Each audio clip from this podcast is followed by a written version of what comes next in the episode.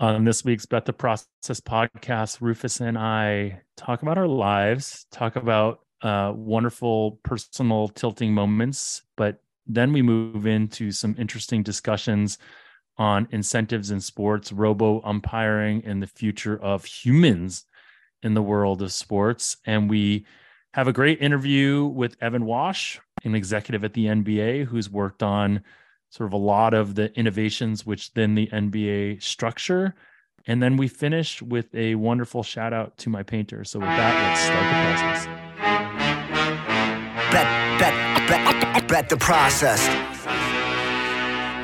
Bet, bet Bet, bet the process. Welcome to the podcast. Bet the process. It's not that typical cookie cutter nonsense. If you came just for picks, you're in the wrong place. Find a tout with the narrative to make a strong case. Instead of blindly assuming a team must be tanking, we're looking for the edge in Massey Peabody rankings. Crunching all the numbers in a simulated system that break down the data analytically driven. Media coverage of sports gambling is pathetic. Welcome to another episode of the Bet the Process podcast where Rufus is in Maine and we've already had some beginnings of some deep philosophical conversations on what ultimately motivates Rufus. So, what ultimately motivates you on this Thursday morning, Rufus? Or I guess it's not. Is it still morning? It's not morning it's, for you. It's anymore. noon. It's just it's afternoon time. It's morning what? somewhere. That's a really good question of what motivates me. It's kind of kind of not a. Is it not a soup question? What's a soup question? It's from a movie called Finding Forrester, where Sean ah. Connery. I think I've told you the story before. He basically this this kid, and it's sort of an inner city kid that's really good at basketball and really smart. It's a good movie, I think. I mean, but but the, a, the saw, point is, they're sitting eating soup, and he says something like, "That's not a soup question," basically, because uh, it's not like a, a casual question. Is the is the illusion? So, um, anyways, not a soup question, but no. what does motivate you right now, Rufus? By the way, I have seen the movie. It was a long, long time ago. But what motivates me right now, it, it, not a lot, if I'm being completely honest. Um, just, I mean, not not work as much. Certainly, I think I think golf handicapping still motivates me probably more than anything else. And, and try- golf handicapping and your golf handicap. Yeah, golf modeling. Golf modeling. No, but your handicap your handicap, your own golf game so, motivates you. Tom, Tom's up a stroke in the Peabody Cup, which so and, and well, we have we have a trip to Cabot July 23rd to 27th. So I'm excited to hopefully get some Peabody points then or fall way behind. So that should be fun. Although it's a really long way to get there. It's a long drive and I don't want to I don't want to drive 8 hours in his car with him really to be honest, but um, but why don't you? Also, what, what kind fly? of car does Tom drive? A Honda Accord. Is it like a old car or something? You could say that, yes. that doesn't sound like a great idea for you to break down in the middle of Canada. Well, I mean, what if the cartel? What if the cartel gets you? The Canadian cartel. yeah, there's. I'm sure there's a Canadian cartel of some sort, right? I don't know. Hopefully, there's golf courses close to where we break down. If we do, Maybe they force you to eat poutine or something like that. Oh no. Are you awful. are you pro poutine or anti poutine? Well, I don't do the dairy thing, so I would say anti because it's covered in cheese curds. I I don't, and maybe I just haven't had good poutine, and this is going to be a controversial take, but I've just never like I like my fries to be crispy at some level. So the minute you put stuff on them that makes them not crispy, it kind of loses it for me. But I know there's like some texture pieces where it's like crispy versus not crispy. I don't know. You know, Tom agrees with you on the crispiness of the fries, and I'm at the other end of the spectrum. I kind of, I kind of like them soggier, softer. Doesn't surprise me about you. You seem like you know, like steak fries. Kind of steak fries are really good. They can be so, crisp on the outside, but I want them to be soft on the inside. So I agree with you on steak fries. Like a big, thick steak fry I am a fan of. I I mean, where are you? I had this whole conversation when I did the Dave Chang podcast um, because we did a sort of final four, or we did a uh, 64 like bar foods kind of thing. What's your overall ranking of like fried potato items. Like, what is the top fried potato item for you? Is it a shoestring fry? Is it a waffle fry? Is it a tater tot? Is it a you know uh, twice baked potato wedge? Like, what what what is it? I would say steak fries are up there. Waffle fries can be too. I mean, I think I, I, like having a lot of the surface area of the fry, but I think it all depends on how the fry is done too. Like I've had really, really good tater tots, and I've had awful tater tots. Well, not awful, but you know, there's certain really fries. had an awful tater tot and like an like. I've had awful. I've had awful French fries. Like yeah, the kind, uh, the kind that I don't like are the ones that are like really crisp and greasy, but also have like no salt, like substance inside. Have you ever had ones like that that are just kind of like uh those seem just like poorly cooked fries. No, it's a certain type of fry. I don't know how to describe it exactly more than that. It feels like it's very fried, but but you get nothing out of it. Well, do you like McDonald's fries? They're I haven't had them in a while, but yeah, they're good. I mean, have you again, had In and Out? Most fries have are you good. In and Out burgers? Have you had In and Out burgers fries? I haven't been to In and Out in many years. I cannot remember the fries there. They're not. That's because they're very unmemorable. I mean, they're not any- like they're definitely not just, and they don't. In and Out, I think, is the only fry place that doesn't fry their fries twice. Like they just fry them, and so they're not. Yeah, I mean the the the all the fries that I think that people eat are all like twice fried or something like that. Do you like Chick Fil A fries? The waffle fries? Yeah. Yeah, I do actually, yeah, which is again good. like a controversial take. I I like them with the the Chick-fil-A that sauce that they have. And um yeah, I actually the Chick-fil-A actual chicken I'm like man on, but like the the chicken sandwich I'm man on, but I, I like the waffle fries. I I've tried to make Chick-fil-A happen a lot, just like making fetch happen, but like it's I haven't gotten to a point where it's really like I was at the Denver airport the other day and I probably waited you know 20 minutes in line for chick-fil-a just because you know it was an opportunity. And the line was so long it's like kind of ridiculous that i waited in it but fascinating story jeff. Really fascinating. Great story about chick-fil-a and your eating habits so jeff I'll, I'll tell you what ranks at the bottom of my fry list and that's sweet potato fries you know they're healthier and that's one of the reasons i think people think about them because they absorb fewer grease and so you know that fewer greases, and so uh, I, polarizing sweet potato fries. Some people like. Them. I'm not. I won't.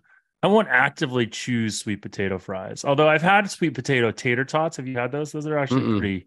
They're kind of an interesting, interesting combination. But I just, I just think regular potatoes are better than sweet potatoes, and so as a result, regular fries are better than sweet potato fries. It's a fair point. Don't mess um, with perfection how was the um, Rocket Mortgage? Well, I, I know how it was for you because you bet the 0.3% Rickie Fowler edge, which, as you said, after he wins, it's a 100% edge. 100% edge. Actually, no, actually, edge. no, no, it's not a 100% edge. Actually, it's more than that. I know it's infinite edge. Yeah. It's not infinite that was that that was like the joke you... that we were making last week, and like I don't know if you saw, but people like posted on Twitter about that. They're like because they were just like it was kind of it was kind of a funny and and I, again that's when I was like, yeah, there's some really bad math happening on this podcast. So yeah, did I do bad math? No, it was me doing bad math. You never do bad math. You only no, do never. good math. You only do the good maths. Yeah. I don't know. I haven't um, been I haven't been as active on Twitter when I and I don't I don't um I know this is a terrible way to think about this, but like when you're when you give an opportunity, when I get an opportunity in one of your futures, especially for a favorite to have what's close to you know a positive EV bet or even even a positive EV bet, and I know I can get a little sweat out of it, I, I'm in. I'm guessing it's worth it for the sweat. You'll take the break even bet and knowing that there's a good chance this guy actually has a chance on the weekend. That's that's what it is, right? Like I mean, having it, a long shot with positive EV is not nearly as um, positive sweat EV as having a favorite who has fun. Like if you if you were like, well, oh, the Jon Rahm thing. Well, I mean, yeah. Imagine Rahm. You said you bet Jon Rahm every week, right? Because you just assume I have value on him. I, I haven't done that in a long time. I'm off the Rahm train. Uh, I actually haven't really been betting golf at all, except for this week. For whatever reason, I felt like I, I did two bets. I, I did Fowler and Gordon Sargent. Nice. And I got found Gordon Sargent at 66 to 1. So I was like, oh, that's good. Right. I, I found him on the bottom of the leaderboard ever ha- after having missed the cut. Right. But my point is at 66 to 1, you said he would you priced him at like 48 or something like that, right? Yeah, something like that. Yeah. And then I found Fowler at 14 to 1. So I was like, let's do this. And so So I did not have any Fowler outright. I did have Fowler in matchups against Tony Finau and Collin Morikawa. And it's rare that you have a tournament matchup that comes down to a playoff, isn't it? Like literally, that's very, the only way that very, happens in both very, these guys. yeah, like was, it's happened before. I, I'm trying to remember which matchup, but what was interesting is the fact that if let's say Hadwin had won, let's say Morikawa got knocked out in the first playoff hole, and then it was Fowler against Hadwin, and Hadwin wins, my tournament matchup actually pushes, right? Because oh wow, they yeah. still tie for second. Yeah. Or even though even though Fowler was closer to winning, they, they, they didn't they don't even they don't even put out in that situation, right? As soon as Fowler wins, it's over. Yes. Yeah. So what would be interesting? Imagine if, if, if Hadwin had won. Yeah. But the thing is, it's like okay, it's gonna be first, and then two people tied for second. That's how it's gonna work. And so uh, yeah, I know. But imagine finish, they're imagine the same if, prize money. Imagine if on that playoff, like someone kind of blew up on a hole and was already lying four when the other guy was like already in or something like that, you know? Like imagine a guy, imagine a guy had like what was a tap in par. Rickie makes this thing and the other guy's just inside of Rickie, but is lying four. Well, the, right? it's over. I don't understand what I'm imagining. So in this scenario, right, where like let's say it's you had Collin versus Hadwin in a matchup, which obviously there wasn't wasn't available. Let's say Collin puts first and hits it to an inch, and then so he taps in for par. Let's say that Hadwin is lying for just inside of where Rickie is, right? And Rickie putts makes his birdie, then Hadwin technically would would would have gotten a five. And if you were going to say like he would not have, they would not have had he would not have had an opportunity to tie Collin on that. But it doesn't you, even matter. Anyways, That's the whole. I know. Whole, I'm just right, saying. Yeah, yeah. I'm just saying it would kind of it'd be a little tilting, wouldn't it? It could no, be. You know, one guy could have shot a seven on the hole as long as as long as the the guy not involved in the matchup wins, then the the other guy's tie for second, and even if one of them got a par and the other guy got a quintuple bogey, whatever. Did you have any tilting moments of the week? Thinking. I don't know. I feel like we had some bad um variance on right around the like 18th hole on round two for matchups. That was yeah, I can pull up and see what these matchups were that kind of tilted me a little bit. We had um yeah, we lost like champ against Higgo Champ. Oh, Champ sucked. He was like, oh, we had t- like the, the course was playing really easy, and we basically had matchups on two guys that just had to um that were that basically two guys, two of the only guys that were over par on round two, and I think that was Cam Champ and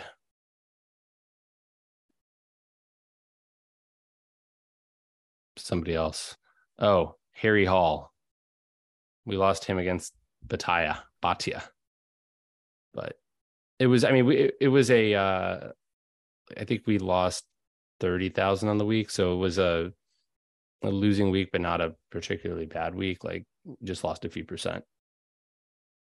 It's not bad. No, you can come back from that. Yeah. Did you we, have we anything? Did, we did well with in... LIV. We, we we we hit an outright on Team Torque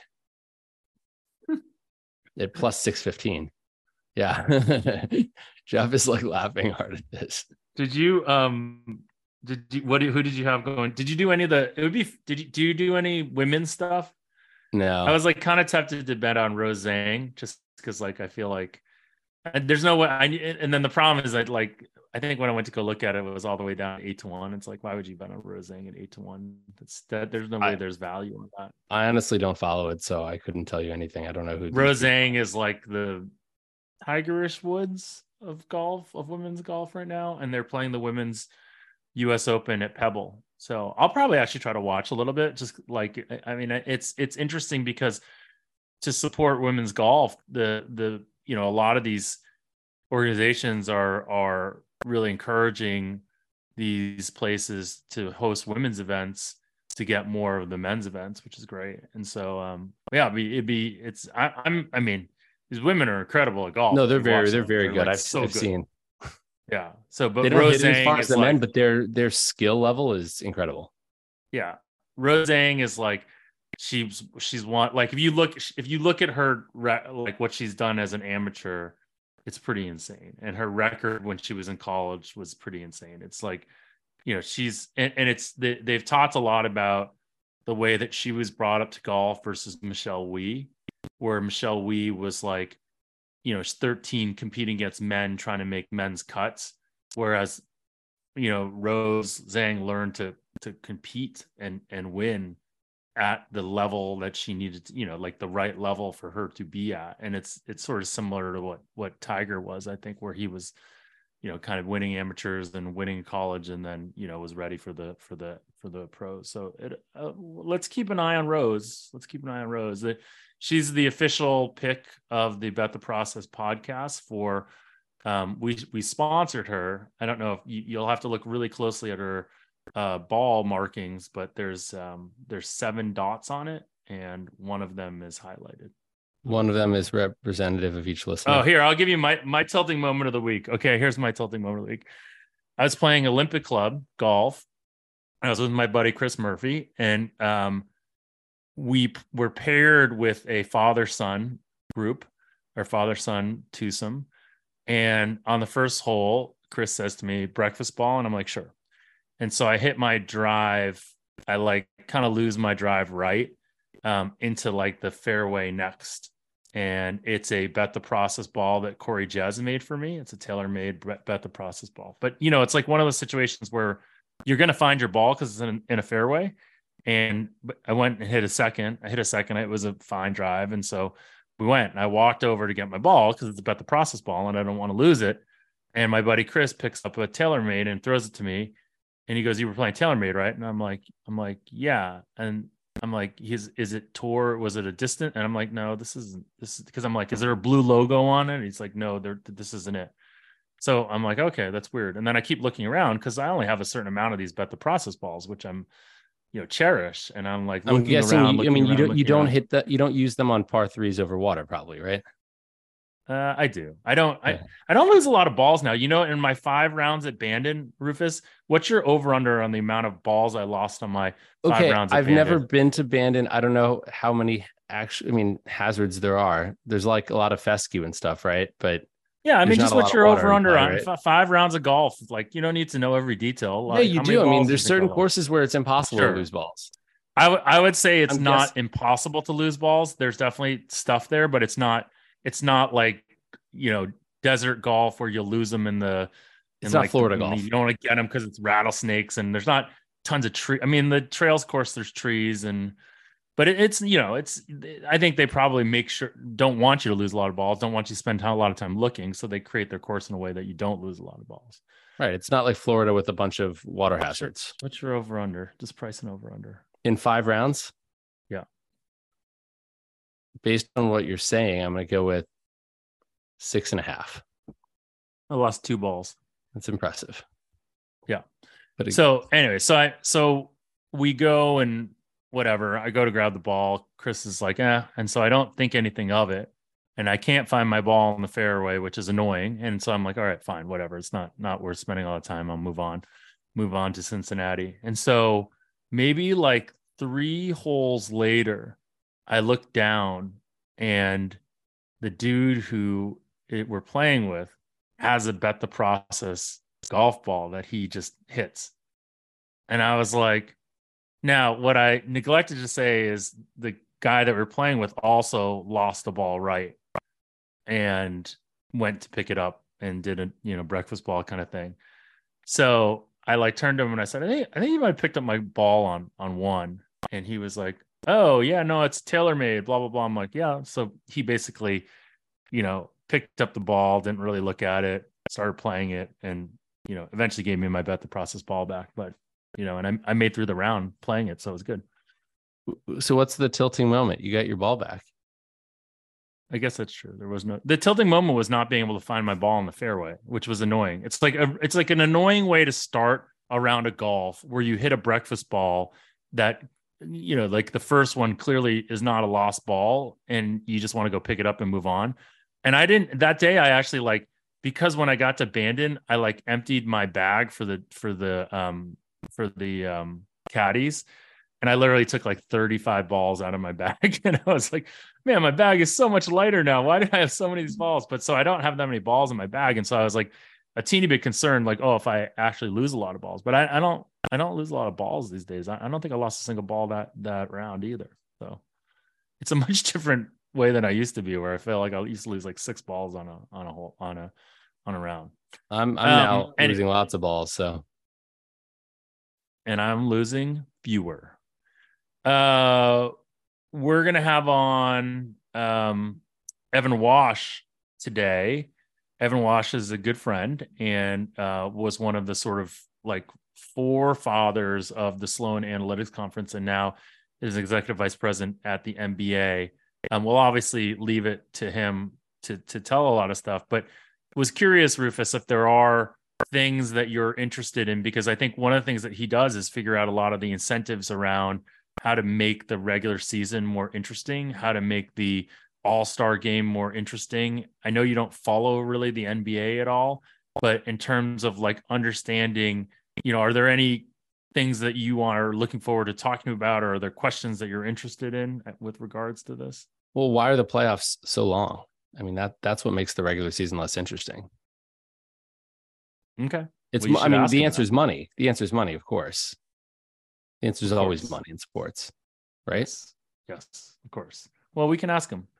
Okay, so we'll talk to him. I mean, the NBA, NBA, and, and I think NHL have the longest postseasons. But the thing is, the NBA, unlike the NHL, the better team wins a lot more often. And so, I think we've talked about this before. You don't need as many games to sort of get to have the better team win. And so, as a result of having all these best of seven series, you you you have a lot of teams that really don't have much of a chance. But also, the best team almost always will win, or more than any other sport. Yeah.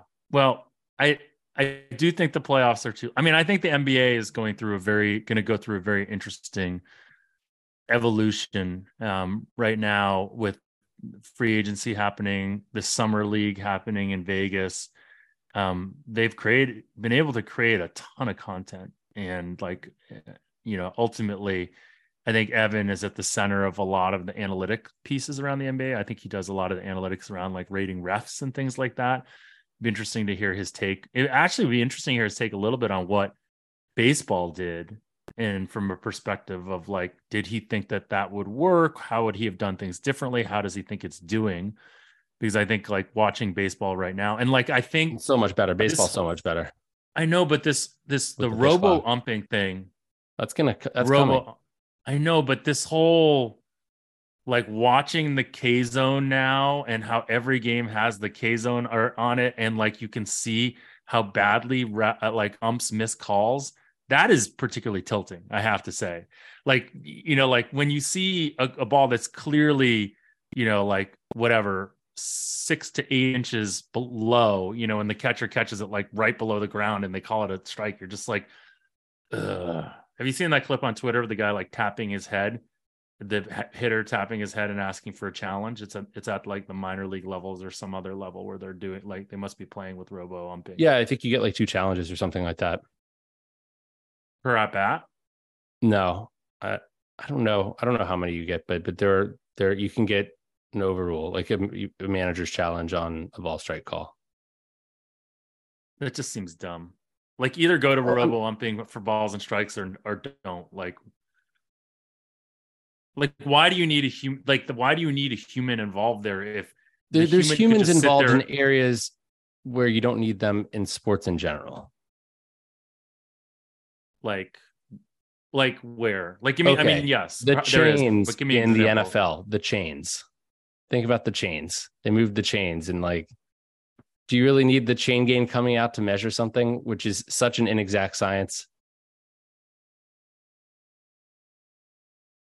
I don't know. I mean, that's it's it's an interesting question to, to think about this whole concept of where humans are involved with sports and do we need them to be involved? We like we like outrage. Yeah, we would I guess have nothing to argue about if we didn't have if we if we if all calls were perfect. So there has to be some physical demarcation on the field of what the first down is, right? Yeah. But so you could say, okay, this is where we're starting this yard line. Like, I mean, the technology's there. Like, the, I don't know if the technology is there for them to actually be able to spot, like, know where the ball is when the knee goes down exactly. But I think we're probably pretty close on that. But and also, yeah. So no, but do you under, what do you understand what I'm saying? Like, I, I, the difference, right, is that there's not a physical deep, like, there's, there's literally no need for that ump to make judgment in a ball strike, right? They could literally just get signaled as soon as the ball crosses the plate, whether it's a ball or strike. And then they I could agree. just be the conduit for whether it's a ball or strike. And so if we're allowing people to challenge certain balls and strikes, like what are we even doing here? Why wouldn't we just have them like be able to just like why do we want to introduce judgment into a situation where we believe technology is already better than judgment? because of the history of baseball. But you know, Aaron Boone getting thrown out of like every other game, arguing balls and strikes. Thing. I mean, there's. But we they're not allowed. They're not allowed to argue balls and strikes. No, that's, that's why they point, get thrown right? out of the game for it. But, right, but like, what's the what's the what's the? I mean, what are, what I do think that the relationship between players and managers and umpires in baseball is kind of different than it is between play, players and coaches uh, and officials in other sports.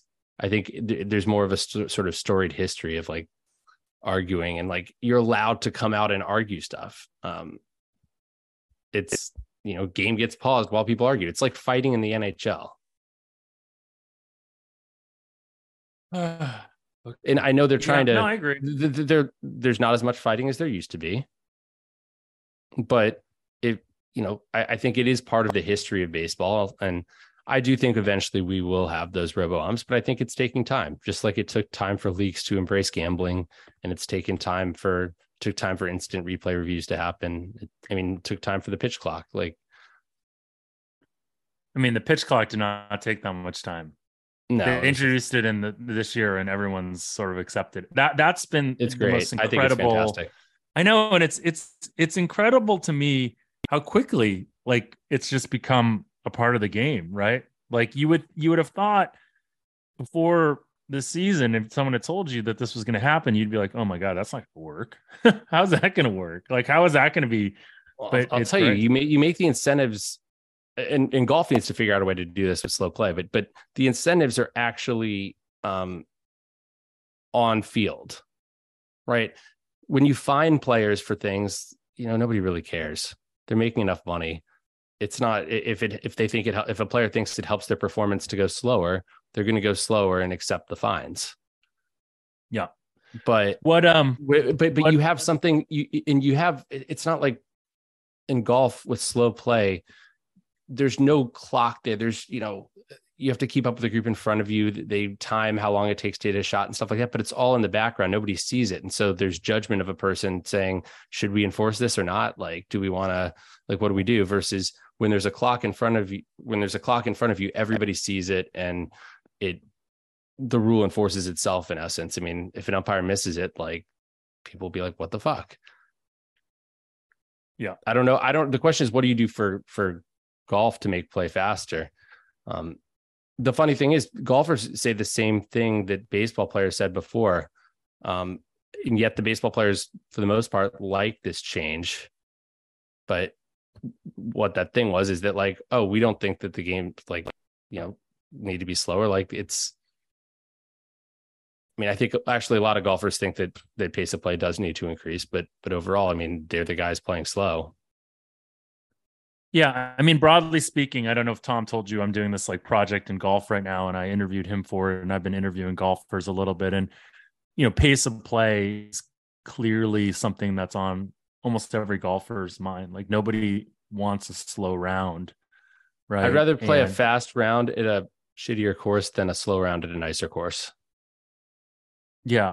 And so pace of play is is kind of a fascinating thing. Like I've talked to golf courses, like I talked to a guy yesterday who used to own a bunch of or still does own a bunch of golf courses. He owns like 30.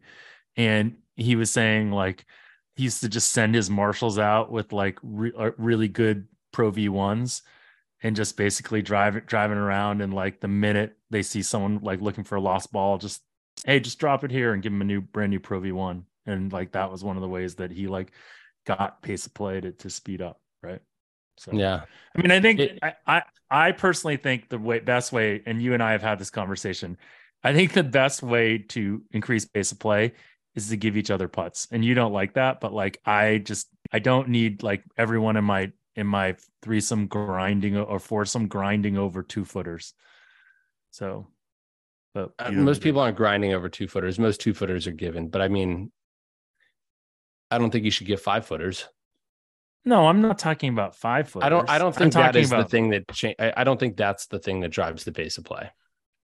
I disagree with you. Most of the time that's spent like on holes is spent putting, and if you if you make people putt, I I actually Play ready golf. like sure, think, ready golf like, helps. Like read your putt bef- while while somebody else is reading their putt. Be ready. Like yeah. Well, Rufus, we've played together, and I don't think that you. It's funny because I don't think you're the fastest golfer I've ever met. Because uh, you one because you're asking too many questions about the about the the game and the course and the. Did, well, it's because you're always there, playing some gambling game that I never understand. No, I'm I just, not. I, I, mean, we're always playing very simple gambling games, and you just yeah, you just I'm have no math. Your your brother confirmed for me that that you have a have a per- personality on the golf course. That is like he's like every time I ask him a question, he's like, "I'm like Rufus in this way, but not as bad as Rufus." That's what he would oh, God. say. it's endearing, Rufus. Like Shane and I love it when we play with you. We kind of look at each other every time you do it, and we're just like, "Oh, come on, Rufus." Anyways, okay. Uh, let's talk to Evan and then we'll talk to you guys all again on the other side.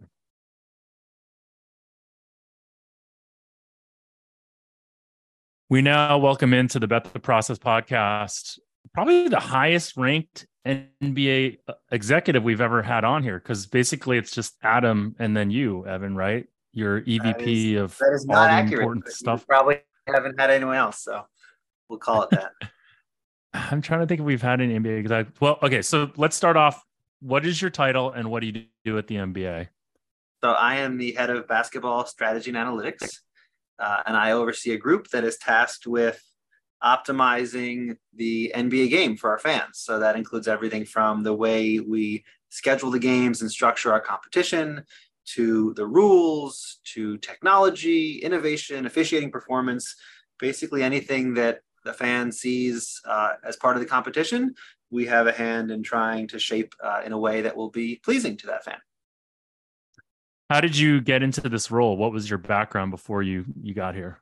Yeah, so I started my career in uh, strategy consulting actually, and went to business school up at MIT trying to transition into sports and was fortunate enough to arrive at MIT around the same time the sports analytics conference was really taking off. Uh, and so that was my entree into the, the NBA world. And my first role at the NBA now 12 years ago was actually on the business strategy team here. And, and I was hired right before the 2011 lockout uh, got underway to work on the league's revenue sharing plan, which was hand in hand with collective bargaining at the time to figure out uh, after allocating player share how the, the 30 team owners would you know divide the, the remaining uh, revenues and profits. That was a, a fascinating start to the nba and I spent about three years doing more business focused strategy before transitioning into a role that tried to apply some of those same strategic and analytical principles to the game on the court as the, the core product of the NBA. So uh, now been in, in that role for coming on nine years here.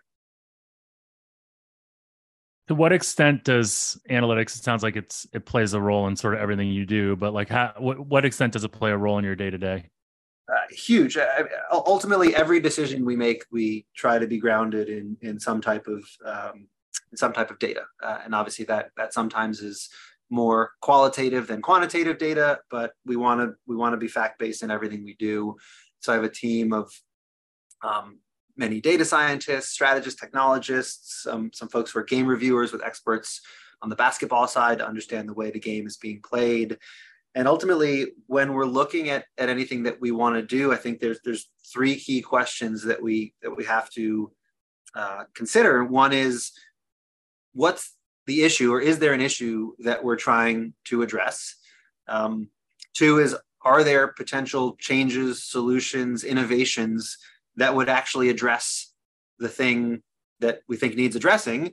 And then three is, are we going to be able to get our stakeholders aligned behind that solution and actually implement it? Because the nature of a role like this is a lot of what we consider ends up on the cutting room floor. That's okay. Uh, but at the end of the day, if you want to actually impact the game and make changes, you, you, sometimes have to have some wins, you know, under your belt. And so trying to have that, that dose of realism uh, in the process is important, but you can see how data obviously is going to guide all three parts of that, right? So in the first one, judging whether something needs addressing is in large part based on data, right? What what trends are we seeing in the game? What is fan data telling us? What is viewership data telling us? What is social media engagement telling us about a particular issue? You know, then of course you're doing projection work. Say if we were to change X, would we predict that Y would happen? Um, and then even in the, the third stage there in terms of uh, how we ultimately lobby and, and try to effectuate these changes um, being able to sell that into stakeholders and, and explain why some of these things are ultimately better for the ecosystem and, and there's a lot of you know not just data science but also you know financial modeling and, and forecasting that goes into some of that as well so is when you say better for the ecosystem and and selling the stakeholders on this is that i guess is that final outcome that you're trying to optimize long-term revenue growth for the NBA? Um, that is one of them. I, I would say my goal as the person who is focused on the product, it, my goal is the long-term health, uh, excitement, and enjoyment of NBA basketball. It is then the responsibility of many other groups here to go sell that into the marketplace. But our view, just like any other product you know consumer product companies you want the best possible product because then there's less work to do to actually sell that to people. So i focus a lot on on product quality and product health.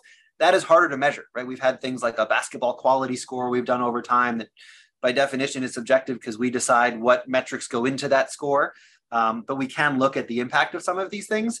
We have a few more direct measures than revenue so for example viewership is, is a good one you know we're obviously locked into long-term national media deals. So if we do something that significantly improves viewership, that's probably a good sign that fans are enjoying the product more. It's not going to mean revenue, to your point, until some future year when we can renegotiate, you know, those deals. Um, so that is that is one. But I also think as, as a sports league, we are different than some other products in in that there is a bit of traditionalism here, and so it's not just change for change sake. We do have to be pretty careful uh, about what we change and um, make sure that we're not, you know, upsetting the history or tradition of the league in a way that's counter to our goals, right? We have to avoid gimmicky changes. We have to avoid things that threaten the integrity of the competition. Um, and so things that may be solely revenue focused, we still might not do uh, for other reasons. So it's some mixture of, you know, the integrity and tradition with the product quality, with the, the long-term economic out, output. It's, it's interesting you say that because it feels i mean to me i'm not a big i'm not a i'm not a big nba follower. Um, but i know we're not golf. That it's true.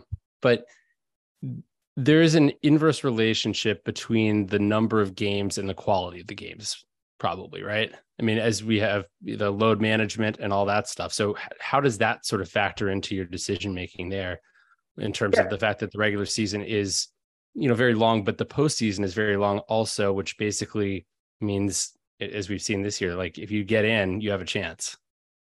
Yeah so there's a lot to unpack there and i would say this is probably uh, regular season game count is probably the issue i have spent the most amount of time on uh, of, of any single issue over the past decade And we've netted out where we are, which is to continue to have 82 games for a number of reasons um, that may not be intuitive, you know, to a to a fan or or to a you know an outside observer. But at the core, right, you're correct that obviously if you have fewer games, each of those games holds more competitive meaning.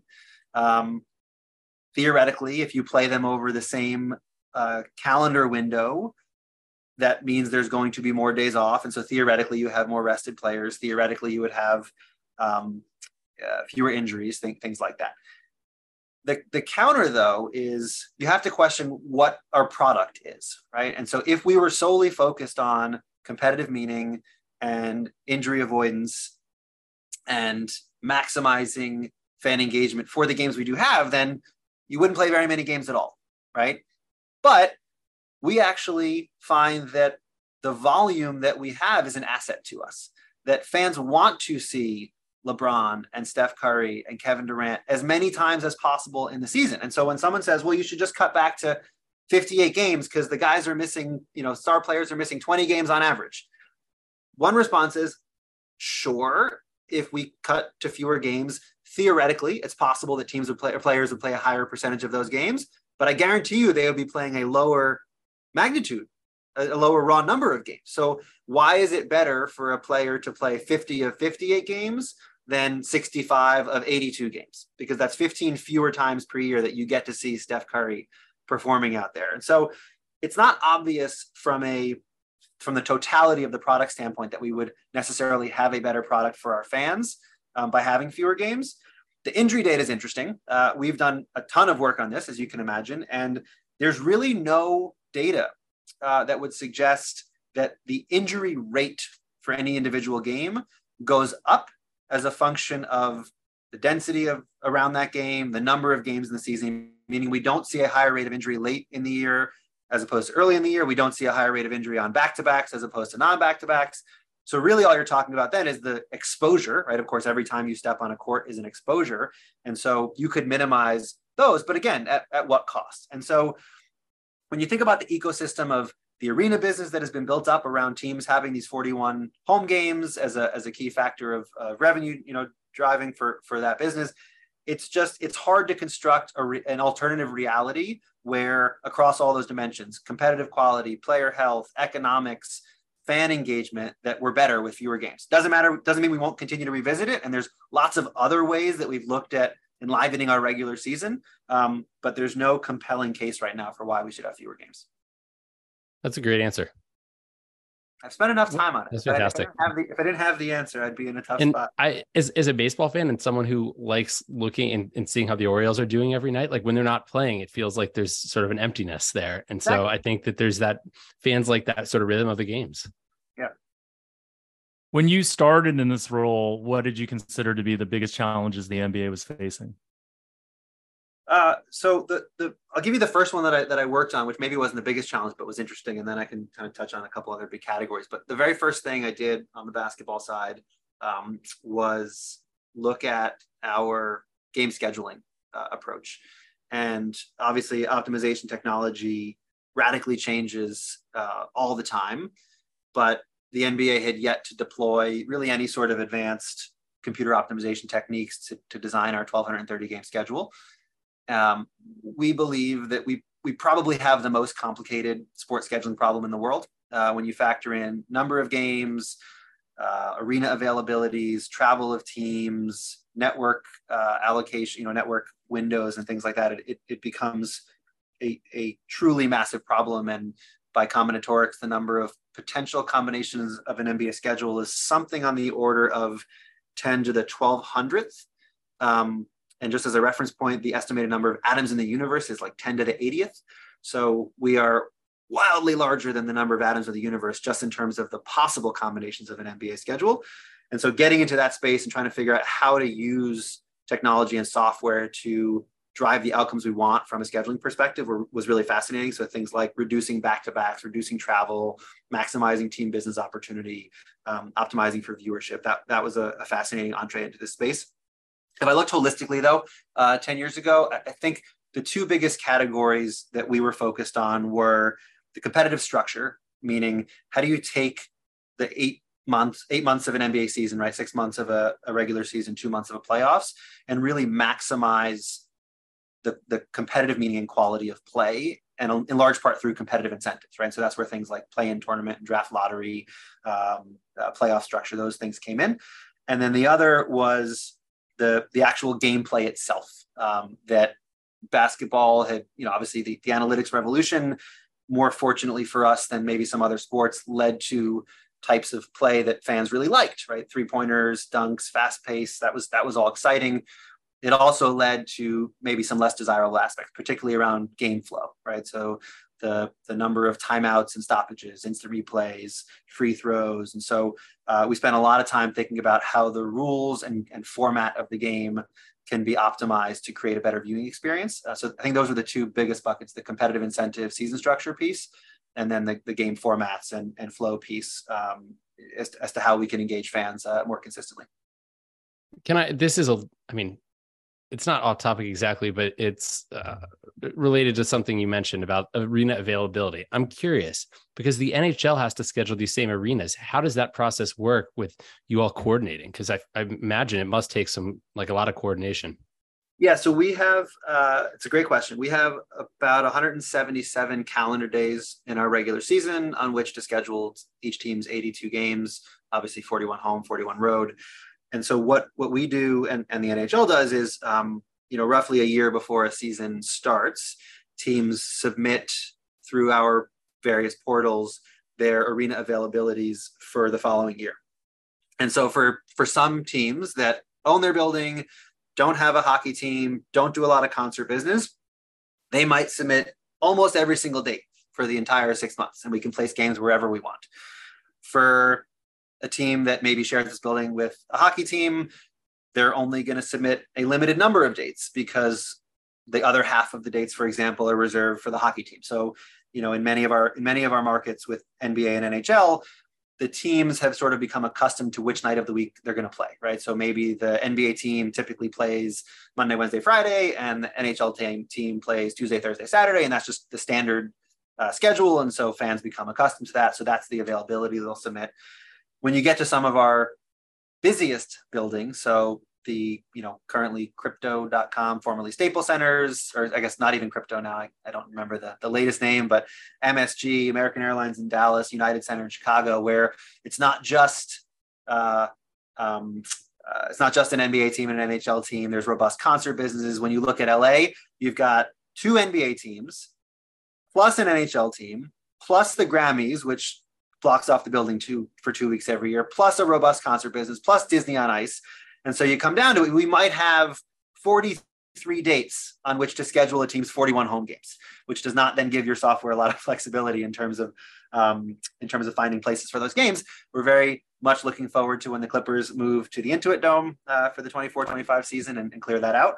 But it's a really collaborative process, you know, which with the NHL.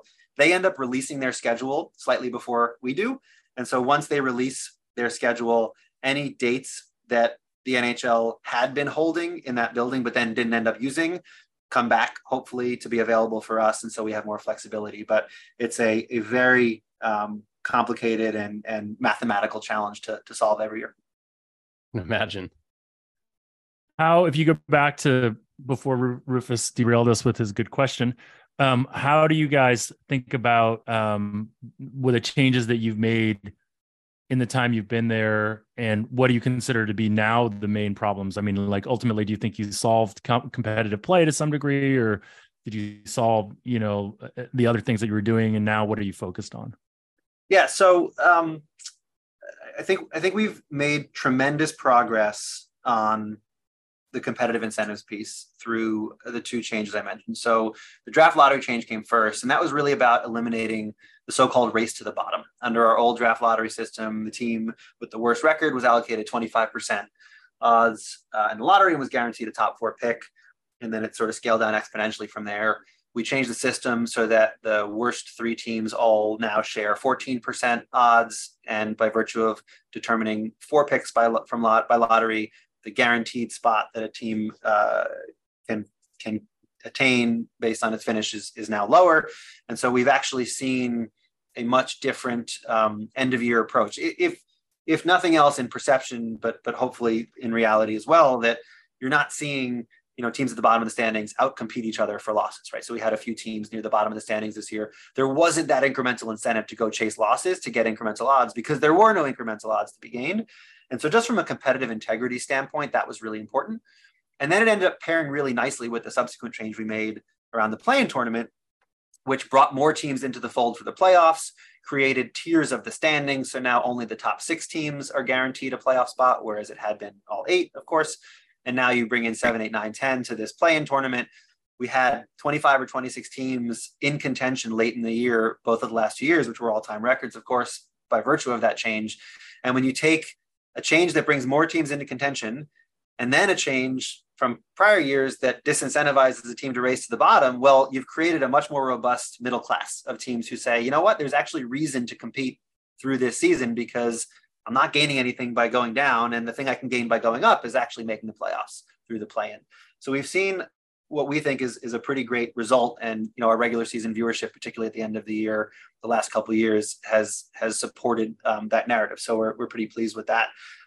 I think um, if I look forward, one obvious challenge that, that we currently face is around the so-called load management issue, um, you know, star player availability. So we touched on this a little bit with the number of games, but unfortunately, our our you know all NBA caliber players, roughly speaking, the top 25 players in the league, in a typical season these days, they miss anywhere on the order of 25% of regular season games on average. So that's about you know 20, 21 games that's not every player missing those games. Obviously, um, uh, some players are you know missing a whole season, others um, missing a, a, limited number of games.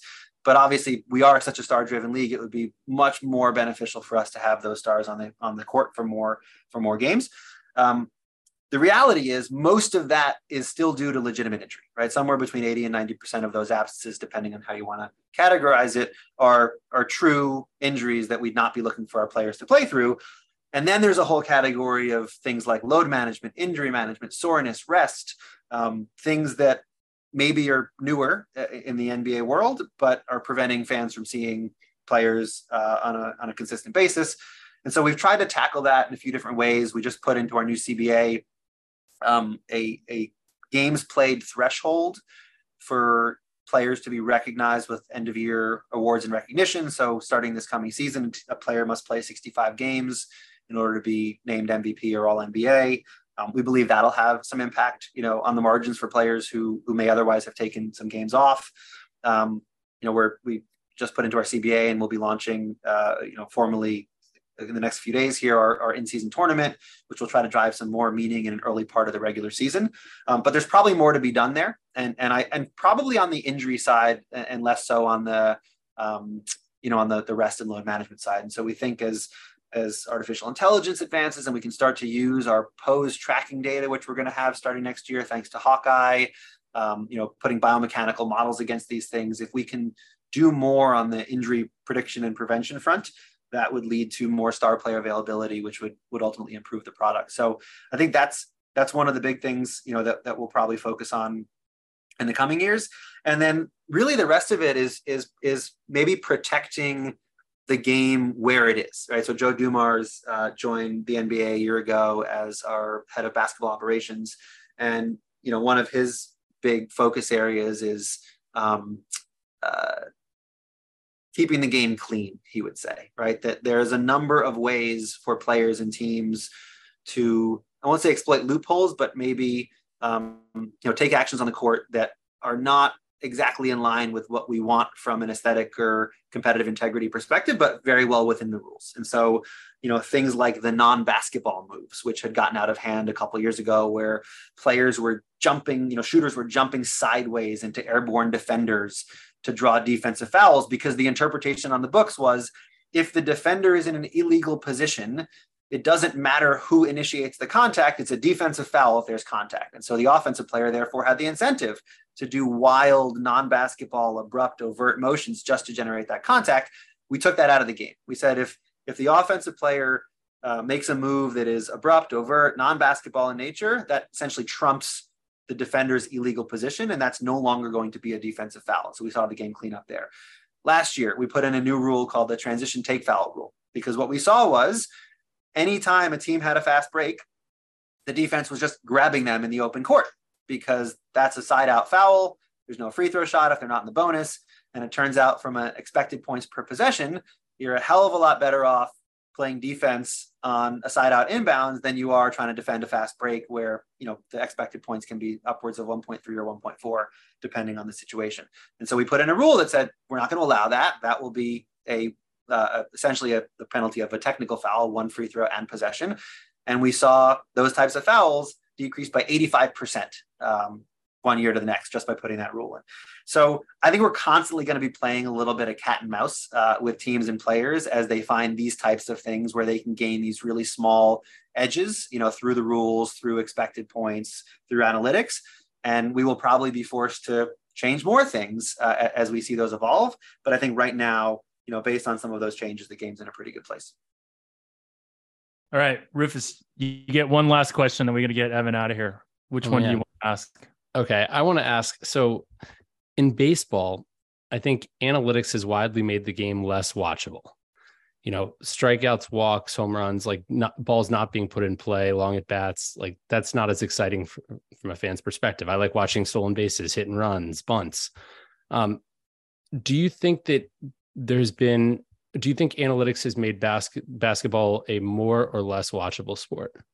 In aggregate, much, much, much more. Um, but in some certain areas it's been a problem and so I, I, just you know shared with the transition take foul that was an obvious one where that is an ugly play it is not basketball no one wants to see it but it was analytically correct right to take a foul in transition and not give up the fast break we had to clean that up um, the uh, hack a Shaq, the intentional fouling that was prevalent many years ago. Any shooter who shoots less than 50%, you're probably better off fouling that player in the half court putting them on the line than trying to play defense. That was ugly. We came up with a um, middle of the middle of the roads or sort of you know um, uh, compromise solution there to eradicate it uh, in the last two minutes of each quarter when it was most prevalently used, but we left it the rest of the, the time if you wanted to use that as a strategy.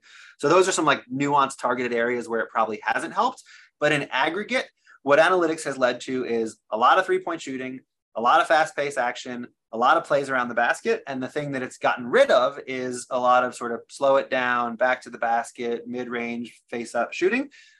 Generally speaking, that's not a unanimous universal statement, but generally speaking, our fans prefer what we currently have to what we used to have. And so that's a good thing.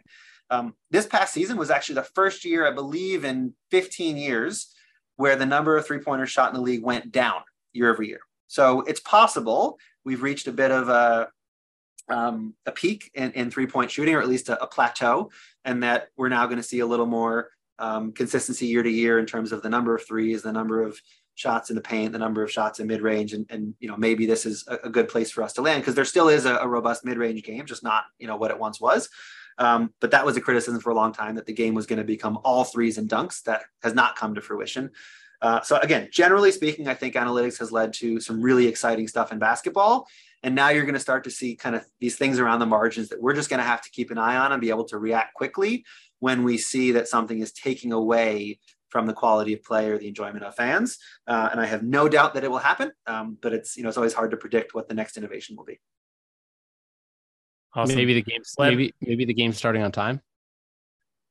What the games do start on time. Okay. Just you just don't know exactly what the time is, right? Like the time is always like a weird seven thirty. They always start exactly when they were scheduled to start. It just might not be the time that was listed on a ticket. I see. All right, Evan. Thank you for joining us. Really appreciate it. We'll we'll have you back after your big announcement next Saturday to sort of this Saturday to see kind of some of the the impetus behind what's what's a going to be a pretty interesting thing in the NBA. So that was so thank Evan you for Wasch, EVP. Appreciate of, the time, guys. Um, stuff in the NBA. Uh, that's really good moniker stuff.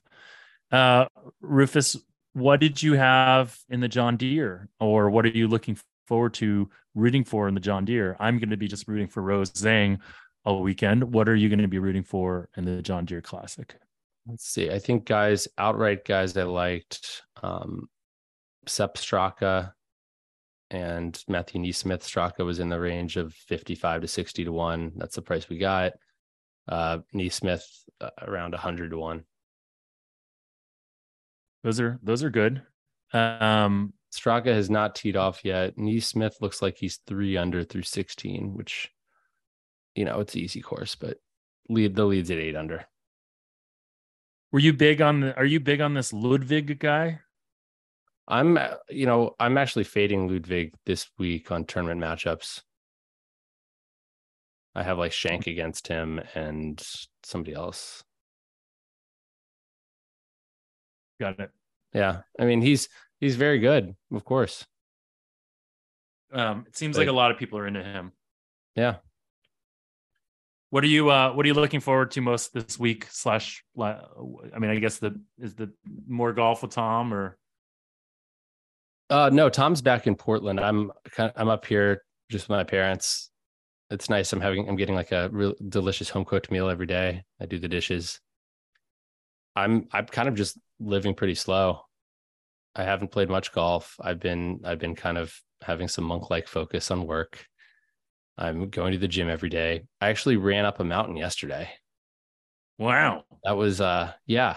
I was like I want to do a good sort of leg workout and aerobic and it was like it it kicked my ass but did that and then went and lifted. So I'm I'm and and I got this cold plunge that I ordered and so I've been filling that up and and cold plunging like most days for 5 minutes or so. Ice bath. Nice. Um have you heard about this whole Chuck and Roxy um, podcast? No, it's tell like me about it. These fans of fans of the Tony Kornheiser podcast created their own podcast, sort of being meta about Tony's people. And I just recently did the podcast. They launched it on July 4th, my episode. But I bet they'd love to have you on because you are a mentioned quite a bit on Tony's podcast, and they would love to to uh would you would you do that? Should I should I see if sure sure? But I, I I don't I'm not royalty like you are, Jeff. You, you, I mean, I was like, I'm, I'm, a curiosity. I'm a curiosity on the Tony Kornheiser show. Whenever I explain to people like your role in golf betting in in the world, they're always like in awe. Like, because I don't know if you world remember, that they live in or understand, really. So I don't know if you remember like our Las Vegas trip, but one of the people on the Vegas trip, I guess, was a listener to our podcast. Oh, by the way, shout out to the painter of my house the painter of my house, like the house that I'm renovating, is one of the seven. And he's, you know, um, yeah, he's just shout out to him, like as a as as excitement about about having him paint our house. Is that why you hired him? No, found out about that later. I had no idea. Yeah, we'll give an official shout out cool. to him. Anyways, uh, you don't you didn't even say his name. Well, I don't want to dox him. I okay. mean, maybe he doesn't want. Maybe does he doesn't want his. Uh, maybe he doesn't want his name all over this place. I'll find out. I Want everybody okay knowing how bad taste, how bad his taste in podcasts is. Uh, maybe I'll find out if it's okay to give him a real shout out, and maybe next week we'll give him a real shout out, and maybe that'll make him paint, give us like paint one, two houses for the cost of one or something. So the second house we get is free. Um, yeah. Okay. Uh, thanks all for listening. Rufus, you got to go back to your monk like being, and we'll talk to you guys all again next week. We have a good run of guests coming up starting this week. And so um, I'm excited for the future of Bet the Process as we roll into the NFL season. Me too. Crunching all the numbers in a simulated system that break down the data analytically driven. Media coverage of sports gambling is pathetic. The bottom line is watered down, it seems like they don't get it. But the engine's running off unleaded. None of it's organic, it all sounds synthetic. That's why I fucks with Jeff Ma and his dog Rufus. No locks of the year, they just tell you what their truth is. Maybe make your pockets fatter as the bookies get thinner. Give the information, turning losing betters into winners. Yeah. Sturm Hum, Reppin' Rutgers, Jeff Ma, Rufus Peabody. Crunching all the numbers, Massey Peabody rankings. We're, we're, we're looking for the edge, analytically driven. Crunching all the numbers.